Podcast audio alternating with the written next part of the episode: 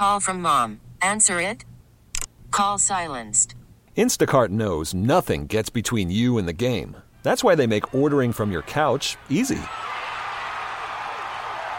Stock up today and get all your groceries for the week delivered in as fast as 30 minutes without missing a minute of the game. You have 47 new voicemails. Download the app to get free delivery on your first three orders while supplies last.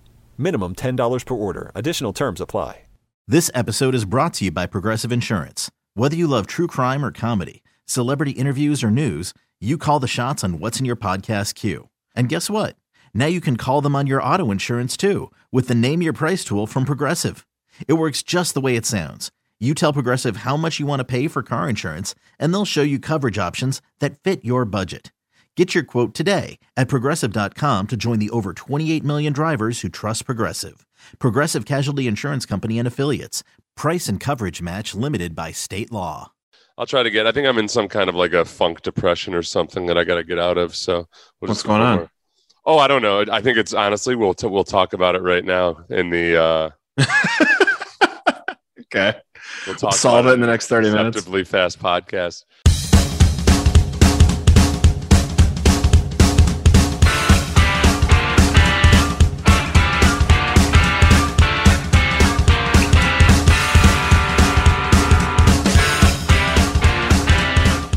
I, I haven't uh, talked to you in a while, and uh, I think I might be depressed. I'm not sure. I don't I don't feel depressed, but I I think sometimes it it, it seeps in. Melancholy. That's the word. I'm going to bring back a word. Melancholy. Mm. I think I think I've had melancholy, I, and I think some of it might have to do with the fact that I've been working from home so much. You and I both read this column by Arthur Brooks, who writes a column "How to Build a Life in the Atlantic," which had some surprising stats about how much people absolutely hate working from home. And I, I was under the impression, I thought that everybody loves working from home, but it turns out that like three and four Americans early in the days of the pandemic confessed to being burned out. Nearly a third had considered quitting their jobs since being banned from the workplace. Uh, in another poll, 70% said that mixing work and other responsibilities had become a source of stress. So I don't know. I think I'm just feeling, I, am feeling a bout of melancholy. You're, you're working almost exclusively from home, aren't you? Oh yeah for sure, and I have been for quite a while too. So it's, I mean, I feel that same. I'm yeah, I'm uber melancholic. I, I, don't know if I, I feel like it's a. Uh, obviously, I would never make light of depression, but I'm definitely not depressed. But I wouldn't make light of melancholy either. I think I'm more just not as upbeat and positive as I usually am. You might you might actually be downright depressed though. Yeah, thank. Is it that obvious? You can tell. Like I via Zoom. Yeah, there's time. The tone of my, the tone of my voice. A, I sense this, that in you. Uh, despondency and despair. I don't know. Like uh, right. it, I, I, sense that every now and then because I don't see because I've worked from home, but I also have a family where you're working from home and it's it's you and your dog a lot, right? Well, it's the. I mean, I was working remote before the pandemic hit, and so you know it, i was already feeling you you feel that general loneliness and just kind of the lack of daily interaction that just uh-huh. becomes you know routine is just totally not there and then now you layer on on top of the pandemic where everyone is you know not as not as much more recently but i mean people have been quarantined and people are generally just not open to engaging with a stranger especially one that's like girthy yeah. So you know, and tattooed. So unless I mean, it's unless that's yeah. their thing. But even yeah, if it's their thing, yeah. I think I think women that are probably into bigger guys are still a little bit more intimidated by a big guy wearing a mask. Yeah, exactly. Yeah, you don't really know how I'm feeling, so I have to learn how to really smile with my eyes. But oh, you know, it's no, yeah, it's it, it's it's true. Drew, we we moved about a year ago, and I've been going to this little market and I swear, like I usually get pretty chummy with the people that work in my grocery market or grocery store. And I swear, I, I feel like I feel like they loathe me. I feel like they I, I feel like I haven't gotten to know a single one of them, and yeah. I feel like they all despise me because I can't carry on a conversation or anything just without without being able to make some like to be able to. You're right. If you're bigger, I think maybe sometimes you look menacing uh, because they can't see that you're smiling. Yeah, well, you learn all those those moves, you know, when you're younger and growing up, how to like to disarm people with other other small ticks just to make sure they're not like terrified of you. I've got I've got a solution for you. Jazz hands. you gotta do like yes, that's right. Yeah. just to be like, oh, hey, Yeah. and then do it with with flair and Yeah. gusto. Like I was gonna say, you, you don't think then it just looks like there might be a fire or something because they still can't see your they face, might be really scared, or you might Yeah. be trying to look even bigger. Like that looks extra. like I'm scaring a bear. Like, yeah, Yeah. like you're like you're fluffing up like a cat or a rooster or something. Yeah, I was so I was surprised that I thought I thought we were in danger of basically offices being obsolete and that everything was going to change completely. And I know I probably I'm, I'm guessing a lot of maybe people who owned office space might have feared the same things, but it looks like all the research shows that the the benefits of working from home start to plateau at about 15 hours per week and then after that a lot of people just really don't they do not enjoy not having all that social interaction and then i would suppose too i don't know i haven't worked in a traditional office environment in a long time but working at the working at the radio station that's an office environment i'm not like like Mhm. I don't actually I'm not in the office culture the way most office workers are because we're just there for four hours very early in the morning. And um, but I guess has it been your experience working in offices that you end up like half of your friends end up being from the office? Yeah, I mean, I think I'm uh, probably like you were a little bit of a an outlier, you know, Yeah. because so much of it is you're drawing on life experience and everything else. Like as you become an adult, to forge friendships like that, and when you're coming out of sports and you're moving into industries that are just wildly outside of that. I mean, we're friends. We're never going to be like, you know, bosom buddies because we just don't have the same shared experience. I mean, we Yeah. just don't, you know. So it's tough to like figure that out later in life. But there's no the- question that I mean, it's just the daily interaction. It's just you have to have that, and then there's the company culture element that just gets lost. I think after a while. I don't know, man. As uh, you and I were texting back and forth a little bit about um, your suspected and probable depression, and uh, I, you know, you read all these articles about how important it is to be around people, and that's a secret to a happy life. You know, you know, we read we read those little things from Medium.com Yeah. about all that self help and everything, and I I gotta think there's a subset of people, and I think I might be in in in, in that subset of people that just genuinely prefer to be alone most of the time. Like I, Right. I, I like my I like my little slices of time with people, but I could spend like I think I would be an awesome hermit. I love to spend time alone doing nothing with anybody and not interacting at all to the point where I know you and other people um, uh, sometimes think I'm ignoring you, and I, I always have to I always have to explain that no, I don't call my mom. I don't I don't text my my friends from childhood or anything. I'm No, I mean, uh, which which I think, and when I do, it's mostly like a conscious effort to not be rude about it. So I, Yeah. I enjoy my socializing, but I don't need huge swaths of it in my day. I, I don't either. I mean, I think we're actually much more on the the same page, maybe than you realize. It's just that we happen to both be living exact opposite lives. You Yeah. have family that you're it, like locked indoors with nonstop all the time, Yeah, and I'm completely like solo all the time. yeah, So we're just okay. like looking at it's not it's not a you know No, it's- no, no, no. You're right, though. You're right because I'm I'm a little spoiled because when uh, w- my wife and I were uh, so how do I say this without making it sound like we were separated? We were living separately. You were divorced. I divorced. was yeah, we weren't the relationship was fine, but my wife and child were up in New York because my wife has some health issues and I was still working in Texas and I was going back and forth a lot, but I was spending a whole big chunks of time by myself in Texas. And then I, I look back on that and especially um when Brandy and, and my kid came back, um that and they and they came into my apartment that I had been living in, and they both they looked at it, and it was like just like mortified. it was like they were watching an episode of Hoarders or something. like, what the hell is going on here? I had just stuff. that a Baywatch strewn- poster? Yeah, strewn all happening? about the place. The, like the shades hadn't been opened in months, and and I looked around. I was like, yeah, this is uh, this is pretty bleak. This is. We're not gonna lie to you. This is pretty bleak. I've been kind of lonely. So uh, yeah, I I probably have the right balance where I feel I, I get enough companionship just from um, my family and and various forest creatures that I see out my window. But I don't I, I don't necessarily need a whole lot more than that. But when Oh. you're when you're living absolutely by yourself, Completely. pretty lonely. I mean, it's funny. Like that bar for what becomes acceptable gets super pliant.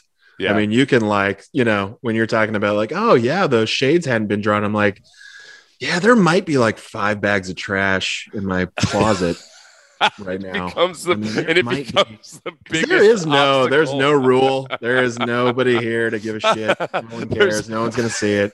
There are no rules, you know. And so I feel like, hey, my bed's made. I like. Yeah. I'm doing pretty good. The bar is very low. Like I'm not Unabomber level, so I'm I'm kind of killing it. So you've seen the actual, yeah. You're cognizant of the actual real downside of not not socializing. Not have, you should have a party this weekend. Why don't you have a party? Why don't you have people over for the national championship game? Um, you know, I mean, it's it's compounded by the fact that I am like in a relatively new market too. So like Oh, I'm in. Charlotte. I've been Yeah. out in Charlotte only during COVID. Mhm. So you'd be surprised like how hard it is as a almost like a middle aged man to make friends with people in a new city during a pandemic. It's I've weird. I don't got- know. I don't know why.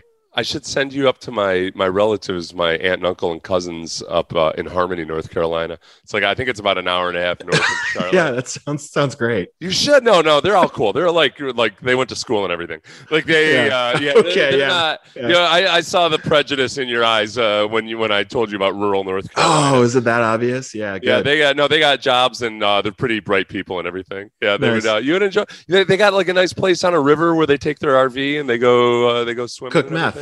Yeah, it's river water, so it's No, it's, are- it's the best kind. these are fancy folk. Uh, there you go. Uh, speaking of which, you had sent me this article about. Speaking of which, you're depressed and on meth. Speaking speaking of classy people, I didn't know this. The Cash Me Outside girl. Anybody that doesn't know who I'm talking about, it's uh, this girl that was when she was 13 years old. She came on to Dr. Phil with her mother because her mother was worried about her, and she started threatening to fight everybody in the audience. Remember? And she was saying "Catch me outside," but it sounded like "Catch me outside." catch me outside. So she became the Cash Me Outside girl. And now she's, I didn't realize this in the last five years she has become a rapper who calls herself Bad Baby, but spelled B H A D B H A B I E. That only took me like 37 seconds to figure out that that's how you pronounced it. Um, so, in also in the last five years, she's turned 18, which made her eligible to now open an OnlyFans account. And on her OnlyFans account, in the course of 24 hours, she made how much was it? A million dollars in million six hours. in She made a six million hours. dollars in six hours. And I didn't know, okay, this is what I know of OnlyFans, Drew. And you don't have to tell me how you know more than I do about it, but this is what I know about OnlyFans. wow, way to, way to throw me under the bus for no reason. I thought You don't have to tell me why you're an expert constantly sending me links. you spend more time in your underwear with the shades drawn on the internet. We've already discussed this today. So no, OnlyFans, as I understood it, was a place where women can do adult content. Like they can, you know, do things naked for fans that pay subscriptions and everything, right? Or take requests. Kind That's of how like understand like it. a yeah. webcam type thing. I read an article that said like 25% of it is also personal trainers and musicians and all of those and, and people like that. So I don't uh I don't it's never it's not clear in any of the articles I read exactly what kind of content she is putting out there. The only thing I'd say about that is, you know, do what do what you're going to do in life. I have a I have a hard time with somebody that I first knew as a 13 year old. I, I would have a really hard time being like the day she turned 18, be like, oh, oh yeah, now is what I, yeah, like, uh, isn't there, wouldn't there be a grace period there somehow? I, I like, I haven't seen this bad baby in five years. The last time I saw her, she was an obnoxious 13 year old on Dr. Phil. There's no, I feel, I feel like I should be the subject of a sting operation, even if I go check it out knowing that she's 18. Oh, completely. I mean, it definitely just reeks of swaths of people who were just waiting for the clock to strike Yeah. so they could just subscribe immediately as soon as you turned 18, which just makes you feel like I need a shower. I got to take those five bags of trash out and shower.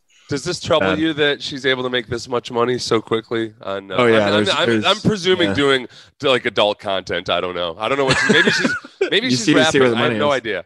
Well, I guess Bella Bella Thorne did be. it too. And then I, I the same this website that you had sent about Bhad Bhabie, um, referenced an article about Bella Thorne. So I went to the Bella Thorne article, and uh, boy, this is this is one hell of a website. Let's see Unbelievable. because I noticed in the in the Bhad Bhabie website, it said something about how she made a million dollars, and that's not bad for a day's week. I think they meant a day's work. Because in a in a 300 word article, you know, you, it's it's hard to get all the words correct. So then, Are you badgering my my journalistic integrity? This, with, yeah, uh, well, a cinema blend, cinemablend.com. I'm a little frustrated by that. I've been trying to catch up on pop culture, and I'm just, I am appalled at how bad all these blogs are writing anything remotely close. Half the articles, like honestly, yeah, I get halfway through them, and I and I think I'm having a stroke or something. I have no idea what they're talking about, and it's not, it's not just because the content or the subject is unfamiliar. It's that they're that poorly written. Right. And yet these things, I think they're probably getting tens and thousands of hits just because they're about Bella Thorne and Bhad Bhabie. Um, let's see the uh, the article about Bella Thorne. It said she plans to use the research from the site to create her own moving. Telling the LA Times she had plans to act in the flick. So I think she's talking about her own movie because I guess she also she she was already in an adult film before she went to OnlyFans. Uh, I I don't know. I, I, think that in some ways this is refreshing to me, Drew, because for a while there, didn't it seem like nobody was going to make money in adult films, and that porn stars and everybody were like the the the, the salaries were getting driven down just because everything was getting overly saturated. So now, bear with me. Bear with me. so much porn, though. Right, just right. It's like anything. I just feel like. But that's so much. where, well, bear with me though, because that's where I think it's refreshing. Like I keep trying to get through it all, and I can't. There's just too much of it. It just keeps piling up. There's, it just keeps piling up, and I can't. That's I'll why- never get to the bottom of this. That's why you're so frustrated. It's Just like these, your VHS machine is There's just only so many hours in the day. Porn. Yeah, but as far as you know, the gig economy and all that kind of stuff, for a while it looked like musicians weren't going to be able to make money, uh, or writers weren't going to be able to make money, and it's still Yeah. it's still really tough for journalists and a lot of people. Um, but even with writers, if you really can build a following and if you can build fans, and I would say the same for adult film stars or personal trainers that you see on OnlyFans. It's gotten pretty lucrative if you can build an Mhm. audience, you know, and a lot of Right. writers now Yeah. will do well, I know some of them make a, a an okay living on medium.com, but then also on um oh, what's the one? Patreon. Oh yeah, right. Yeah, I- Patreon. yeah, I subscribe to some Patreon podcasts. Do you? The crazy thing about that is that they I, I always wonder about the fact that they disclose to everybody how many subscribers you have. So Right. sometimes I've thought about subscribing to a guy like a writer and um but then I'll see that he's making like $150,000 a year and I think, you know what? I don't want to contribute any more than you already. I don't think you should be making $150,000 a year. Right. I would do it. I would do it if I thought you were struggling. And I'm actually, I mean, I'm, I'm totally cool with you making $150,000 a year. though. But I feel like I would pay $5 a month if I thought that this was what's really helping this guy make it as a writer. that takes it back exactly. So when you started out and asked, "Do I have a problem with this girl making a million dollars in six hours?" Yeah. Yes, I have. I love that. Like you said, I don't care whether they're uh, you know adult film stars, whatever it is, writers, Yeah. uh, fitness trainers. I like that they're empowered to have most of the control over their ability to earn a living. I think Uh-huh. that's great. You're you're taking out not only the middleman, you're making them, you know, they're their own entrepreneurs. But I don't like that the amount of the amount of wealth that can be accrued by someone with no talent and no ethic. And and I mean that's like I, I don't I don't even I don't even know what that says about our economy or how But it's is built, that- but that's just like gross. Is it any Oh. less a meritocracy than inheriting money? It's not a meritocracy. What's her merit? Right. That's what I'm saying. But, but but- inheriting money. Right, right. Yeah. So, like, I Yeah. mean, I mean, not that everybody, not that everybody, you know, universally loves little rich kids or anything, Right. but that's Yeah. become that's something that's been accepted for centuries uh, right. in in one way or another. But that's uh, they're they're no better. They're not doing anything. I mean, this "Cash Me Outside" came up with a catchphrase, which ironically included the word "catch." and how, who else has done that? And then she, and then she, you know, yeah, I mean, capitalized she's, on it. she's brilliant. It took some. Uh, look, I'll tell you honestly. If I'd been on a reality show when I was 13 and I was some obnoxious punk and I tried to fight the audience members, you know what I would have done to Won. Capitalize on it? I no, I probably wouldn't have capitalized in on like this. This girl's been hustling, and who knows? Maybe it was all contrived uh, in the in the beginning. Well, I think that says something about like the expectation now with Yeah. how you're actually going to earn a living too. It's just faster to start an OnlyFans and scissor someone. what? One last. You should start an OnlyFans if you scissoring. You s- Just scissoring, scissoring things out of my refrigerator. non. You should have non-sexual scissoring. Uh, Just I was you- trying to figure. you and a you and a buddy actual talking about stuff like, as you scissor. hey, uh, by the way, before we go, last topic. Uh, Deshaun Watson, did he do it? Go.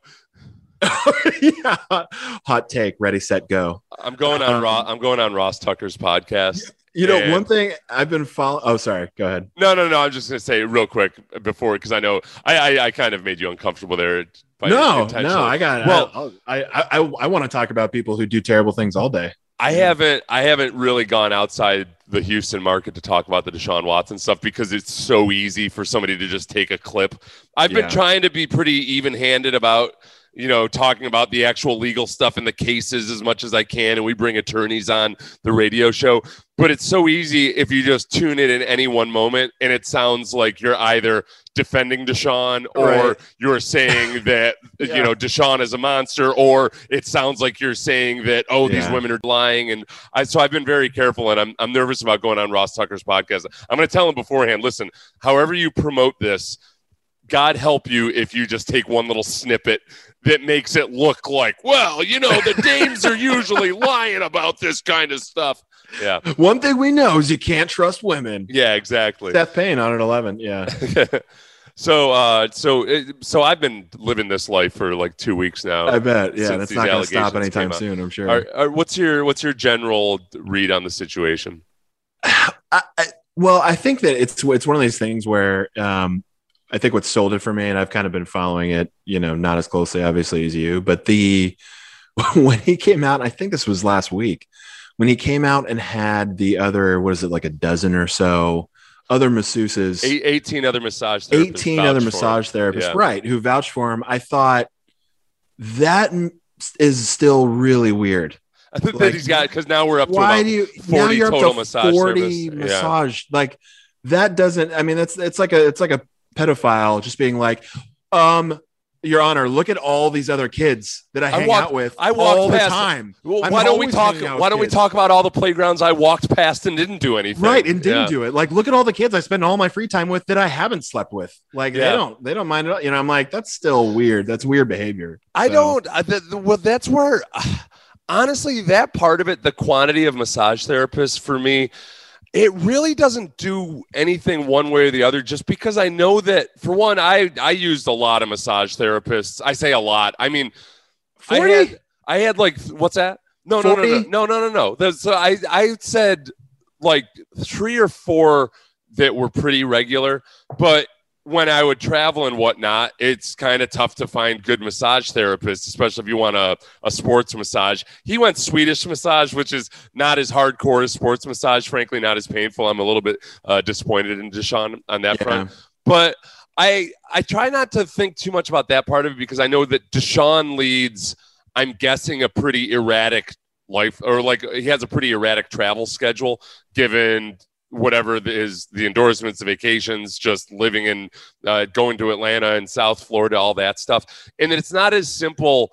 You know, if you decide at noon that you want a massage at 3 p.m., it's not like you can just call your standard massage therapist and say, hey, I'm ready, you know, and that Mhm. she's if she's a genuine professional, she's not going to just you know cancel her other clients because Deshaun beckoned. So I that part of it is a little, it- it's a lot, but I know he also has a, a pretty big schedule. The part of it, the part of having the other women vouch for him that I found interesting was that look, Rusty Hardin, his defense attorney, knows and understands that we are way beyond the age when you can try to shame the accusers or where you can try to slut shame the accusers.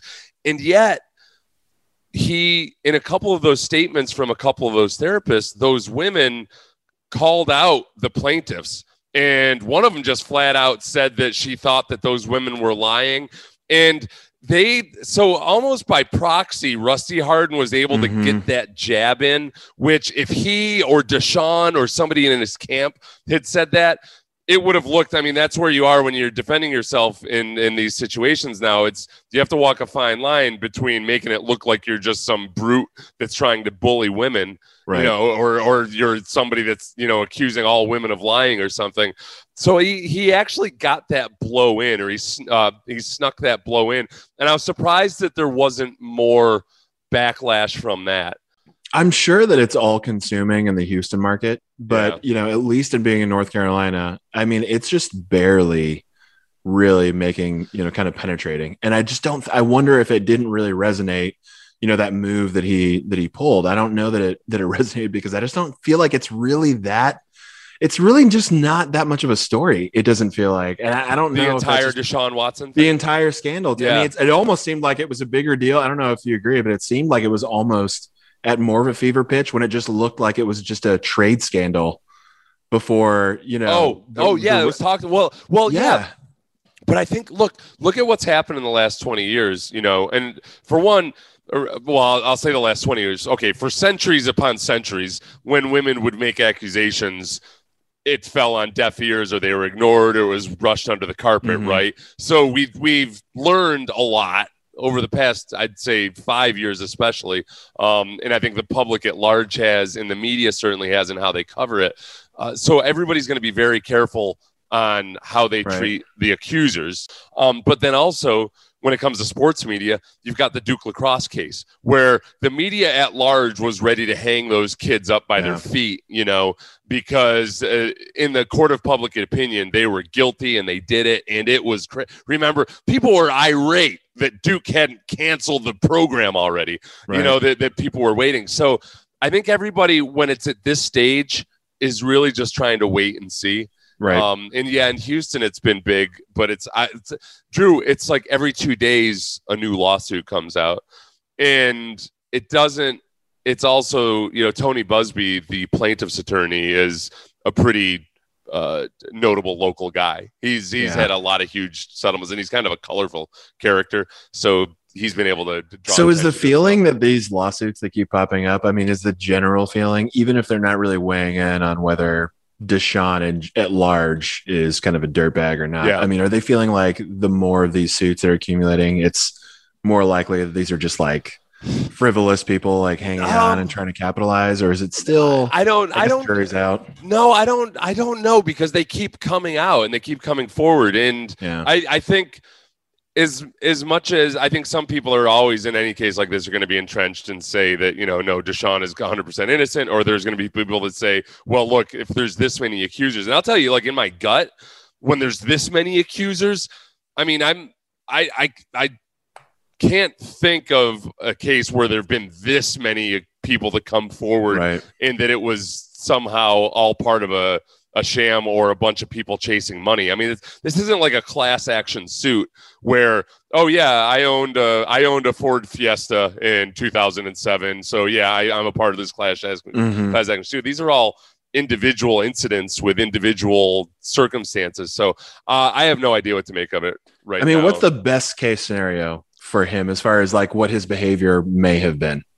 It's think best case. The it's best still, case scenario, I think what he tried to paint out with the character witnesses would be that as part of his normal massages, like with with these 18 massage therapists that vouch for him, what they said is that hey, in a sports massage, a lot of times when you're doing that groin insertion or the hamstring insertion, you are brushing up against the genitals. And and hey, also by the way, sometimes with massage there will be uh, unintentional erections, and that and that I think what Deshaun's defense will be is something along the lines of maybe these women misinterpreted, you know, what I was asking for Mhm. because they I was asking them to go higher, go higher. In the one case, in one case, he claims that there was consensual activity, but that that woman tried to blackmail him, which was um.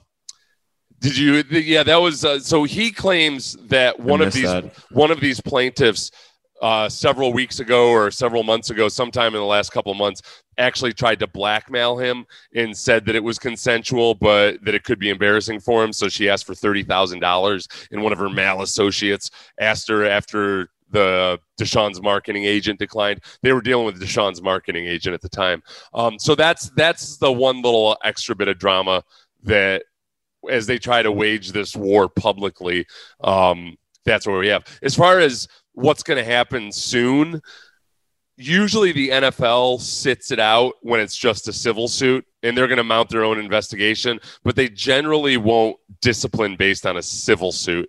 If it goes criminal, and now there's been at least one criminal complaint filed, then then there's more likely to be a suspension, even if he's ultimately found not guilty or if the charges are dropped or what have you. Once it goes criminal, the NFL tends to be a lot more aggressive. But don't you feel like even just like with the the scale and the volume of cases that if it's even if it stays civil, that the NFL is going to have to do something. I would I mean, say I would say that probability seems like that's what it would be just because of the number unless unless that somehow this is that many people looking to to you know to score a check. Um, I, I I mean, is Rusty Hardin going to continue to stack up? Like it looked like they tried to go to a one to one ratio almost. You know, you had 20 plaintiffs at the time, right. and you had 18 character witness. Now there's 21, possibly 22 lawsuits now at this point. Um, yeah, I know that's that's where we are with that. So we'll uh, I'll, I'll keep you updated as as we go further along. So I want you to uh, I want you to go enjoy your basketball. Pull the shades up on your windows before you go, so when you come home, uh, you'll you'll feel like, hey, I'm alive. Thanks. That's that's yeah. great advice. I'm depression solved. yeah. All right, buddy. Actually, right after you leave, I'm going to play my interview with Larry Olmsted, who's the author of Fans. It's a book about how uh, watching sports affects people psychologically, sociologically, all those things. So enjoy Larry oh, Olmsted and reach out to Drew Hodgson um, about his uh, yeah for for dates, whatever, yeah, massage appointments. All right, my guest today is Larry Olmsted. He is a best-selling author. He was named one of the 10 most extreme U.S. journalists. He's got a very popular column in Forbes.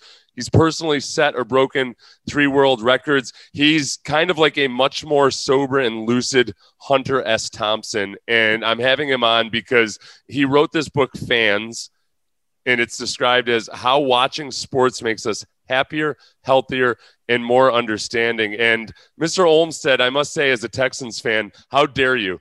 How dare you say that the how, how dare you say that watching sports makes me happier right this moment? Well, you know, the thing about sports is only one team wins every year in every sport. And you would think, well, if you're not a Tampa Bay Bucks fan, well, you just wasted your whole season. Yeah. Um, but that's just not the way it works. We get more uh, psychological benefit from the wins than we get psychological pain from the losses. And in most sports, most teams over time are pretty average. If your team is 50 50 for your lifetime, you come out ahead because you get more with every victory.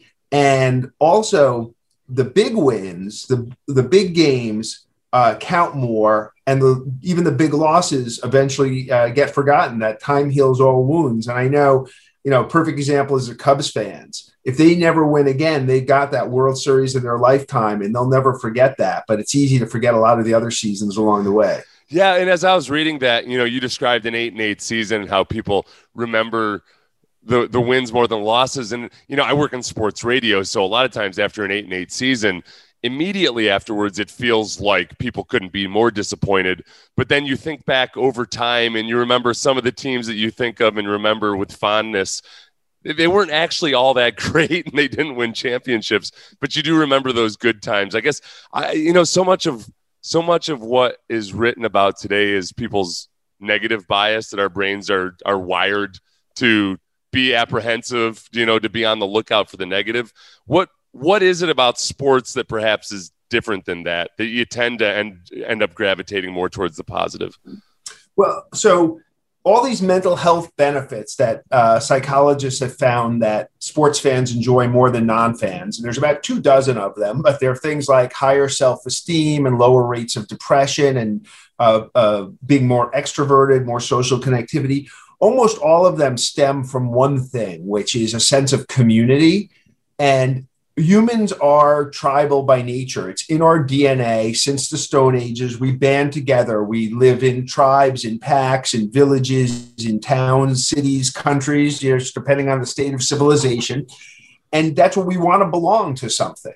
And sports fandom gives us a community in an easily accessible way that other forms of fandom and entertainment do not do as well.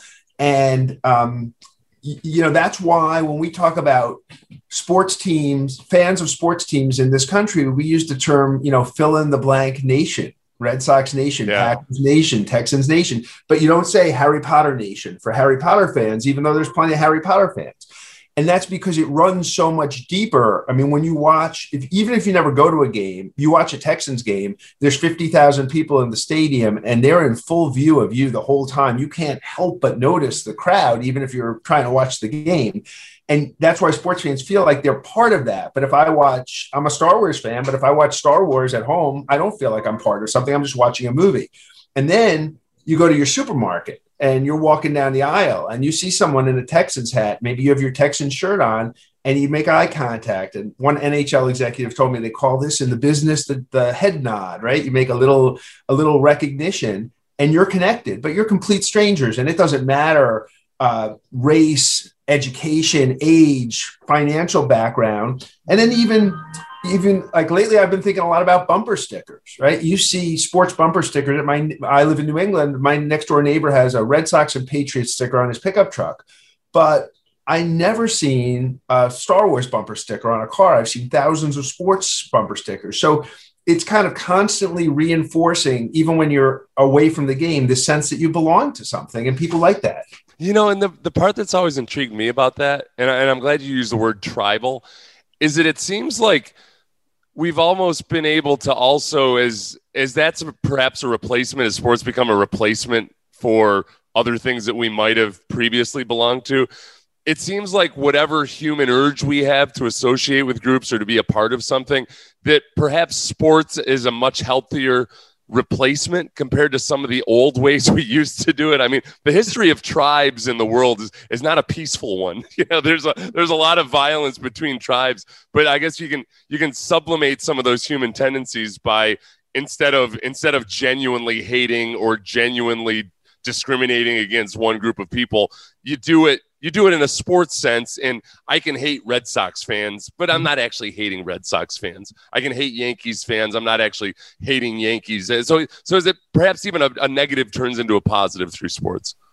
Yeah, I mean, there's definitely psychologists who have said that you know sports is a metaphor or substitute for war or for other you know primal urges that we don't act on, and that may well be true, but I don't think that's what the big positive of sports is, is that it stands in for war. Yeah. I think it's, you know, it brings us happiness and benefits on its own. And, and, and I think, you know, right. It's sad to me, you know, when people say, oh, I hate Yankees fans and they don't know them. But the reality is, you know, I've traveled all around the world and I spent a lot of time in airport bars and there's always sports on and you sit down and the person you sit down to might be, you know, I don't know who the Texans hated fans are, the Cowboys. I don't know, but uh, uh, you know, but even if you sit down next to your rival fan, you're not coming to blows. You're sort of agreeing to disagree in a friendly manner. Yeah, that the you end up you end up getting in friendly debates, or at least usually. There's always like there's always one psycho, right, that, that takes it a little too far. Uh, the the one thing that you really hit on in this book that I hadn't even ever thought of before is that I feel like I feel like you're defending me and I didn't even realize I needed to be defended. The sports fan is portrayed in popular culture as this drunken oaf, like a Homer Simpson type of guy. And the data doesn't really support that, right? That this the, the the stereotypical sports fan of some guy that's just sitting on the couch and he's into his fifth beer every evening, uh, and he's and he's just kind of dumb. That's not really supported by the research you found. No, it's absolutely not. And I took a lot a, a look at basically every uh, TV and Hollywood portrayal of the sports fan I could find, and they're universally negative and pretty much universally the same. This, yeah, this overweight drunk male, when about you know forty-seven to forty-eight percent of sports fans are women, and um, and sports fans are more physically active than non-fans. They don't drink any more than non-fans, uh, but what what you said, you know, about not needing defending. that's sort of one of my goals with this book is people are not embarrassed to be sports fans, but I found they're not overly proud of it either. And one sports radio host uh, I talked to the other day said, "Yeah, it's something you say for the second date." Um, I think um, I think people should be proud. It, it, it, does a lot of good things for society. So you know, I don't want people to be okay with being sports fans. I want them to be happy. What was the one the one movie that you think gives a positive portrayal of sports fans?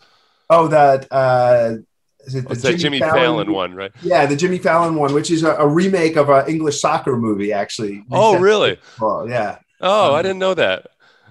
Um, yeah, I it, it, honestly in in your book you go through kind of a conversation with your you know frankly uh, your snobbish friend Dr. Christie who thinks that she's too good to be a sports fan and you're kind of you're presenting the evidence along the way uh, but you do do you run into that a lot because you're an author you, you know you run in circles with intellectuals at times do you kind of almost find people uh, like almost like whispering that they're a that they're a sports fan as they talk to you near the buffet table or something? You know, not really. That's one of the, the things is the sports fandom really does transcend every every part of society, and if anything, it, it opened doors. I mean, I I interviewed mayors and governors and ambassadors and State Department officials and people who otherwise would not have talked to me if I wanted to talk about public policy or um, but they're sports fans. Uh, the, probably the one the one area where that snobbery does exist is is in academia within college campuses. But um, but interestingly, you know, the whole thing with Dr. Christie, Dr. Christie's a real real person. Uh, what what um what it was was you get you know when you study something or you love something or you know a lot about something you get kind of wrapped up in your perspective. And so when she said to me like well what's the big deal? I sort of realized well this is how people who aren't me maybe see it and that's useful because that's who i want to reach. Yeah. Well you're not a sports fan either or you don't call yourself a sports fan. Yeah i mean i really am and i found that most a lot of people i've talked to since have been like well i'm not really a sports fan i only follow and then they tick off like six teams right? Yeah. Um, for me, the, the, statistically, the average sports fan follows between four and five teams, and usually that's in different sports because you typically wouldn't follow like two football teams. Um, so that's a lot for me. I really only focus personally my personal energies on NFL football and then secondarily baseball. I don't really follow basketball. I don't follow college sports. So even though I like NFL football quite a bit, uh, most what I think of as the avid sports fan is all over the board. Yeah. Well, and you you mentioned something that was really interesting when you talk about sports being the universal language, and for you who you know you're a travel writer you're all over the world and obviously you're going to be in a lot of countries where you might not understand the most popular sport there you still somehow use that as a way to talk to the locals even though you don't know anything about sport, sports at all yeah i mean i think for me like my my best example is snooker right? You try to understand snooker on tv not knowing what it is and you're like what the hell is going on? But anyone in the pub is really happy to explain snooker to you. Yeah. And then you're buying beers and you know and then the next day you don't remember the explanation of snooker so you have to go through it all again.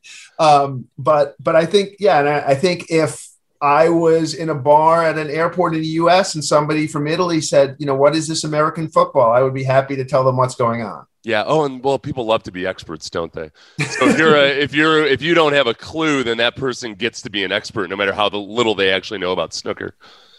What um, this is the other thing that surprised me. It, frankly, I I'm a little ashamed that this is one of the things that stuck out the most to me, but because I'm in sports radio, and sports radio really wasn't invented as a medium, full time sports radio until the late 1980s, uh, 1990 or so in, in New York City with the with the fan. Uh, it's that the first sports bar wasn't established until 1979. That really that really surprised me because there's such an institution now.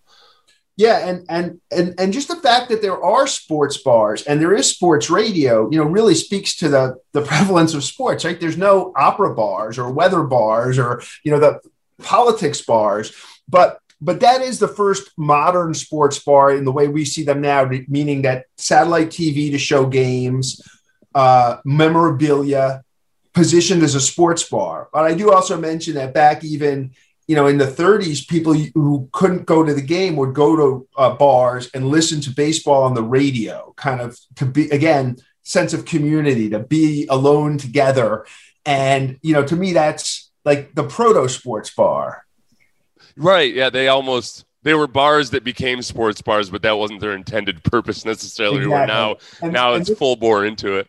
Yeah, and then that model has been copied, you know, all over the world in the ESPN zone, and the idea of having multiple games, multiple TVs from multiple countries or sports and time zones on at the same time. What have you seen as you talk about the sense of community that fans get from it, even as they're watching on television? How have you seen the experience change through COVID, where you're you're getting simulated crowd noise, you've got fan placards uh, in the stands? Has it has it reduced the enjoyment substantially, or has it been less than you thought? Um, it has reduced the enjoyment. I wouldn't say substantially. I mean, the biggest loss is that, as I mentioned, part of the sense of community you get watching from home is that you're part of this action in the stands. And when there's no one in the stands, that is lost. It becomes more like watching any other TV show. But you know, the, the other big differentiator of sports is the fact that it's un, unpredictable and unscripted, and you still have to watch to see what happens. Whereas, you know, when you watch, you know, NCIS, you know they're going to catch the bad guy. You know, uh, uh, most entertainment, you know the outcome before you start watching it. So at least sports still has that. And I think if the pandemic were the rest of our lives, it would reduce the quality of our sporting experience. But I think we can make it. We can make it a year. Well, yeah, and we're almost still you're getting a sense of community that we're all watching these games together alone and that and that at least you can connect via social media or whatever talking about how much it sucks that you can't be at the games that forces you into your own little set of community And you don't have to. It doesn't have to be a sellout. Like I think the Super Bowl was less than forty percent. You know, of capacity, but it looked pretty full when you watched Yeah. it on TV. You know, as long as you know there's not you know vast open gaps in the you know, and there were sporting events like that anyway. you know, teams that don't Yeah, sell out. That's a good point. Um, the book is fans. I really enjoyed this. You've got it. It's a it's like a pocket-sized edition, so you could go and be the unpopular person that reads a book at a ball game very easily with this book. Who who is your ideal customer here? Who's who's this book written for? Well, I mean, I think any sports fan is going to like it because they're going to find things they relate to and say, aha, yeah, I've had that experience. I understand that. But I really uh, encourage the non sports fan to read it because all of these ways that sports fandom has improved the world around us from the civil rights movement to uh, post traumatic societal healing are things that make the world a better place that maybe non fans don't appreciate and should thank sports fans for. Oh, okay. I'm glad that you mentioned that. I was about to let you go, but when you talk into the more noble things that sports can do, which which some people might roll their eyes at if they were uninitiated, or perhaps your doctor friend might have thought that uh, sports can heal communities. Sports might reduce the risk of suicide. Um, but then sports with civil rights, especially. I, I, I mean, everybody knows the story of Jackie Robinson, whether they're sports fans or not. But what about sports perhaps pushed civil rights along further than than if there had been no popular professional sports? Yeah, well, I mean, the psychologists who study sports fans say, you know, when you're a devoted fan, you basically internalize your team to where they're part of you. So it's very similar to the way people perceive religion. Uh, you know, and occasionally people will abandon a religion and convert, but it's pretty rare. It takes a lot to make you give up that belief system. So if you're a Brooklyn Dodgers fan and you're racist, which certainly, you know, a goodly number of the fans were, and they go and bring Jackie Robinson on board, your choice is to be like, no, I'm racist. I can't support the Dodgers anymore. Or the Dodgers are important to me. I have to accept it and go on. And that's it. when the Dodgers are a part of you, it's easier to do the latter. And that little bit of acceptance, it doesn't make you not racist overnight, but it's a step down the path. And then other players come into the league and then other changes go on. So you know that's sort of been the the social progression of sports the civil rights women's rights now the social justice movement is very public steps that advance worthy causes That is uh, that's a great advertisement for the non-sports fan, and and I'm glad you brought that up because this is a very good book for non-sports fans. I think you did a good job of convincing your friend Dr. Christie. I won't give away the ending of the book, um, but really appreciate you coming on, Larry. This is uh, this is a really good read. Fans, how watching sports makes us happier, healthier, and more understanding.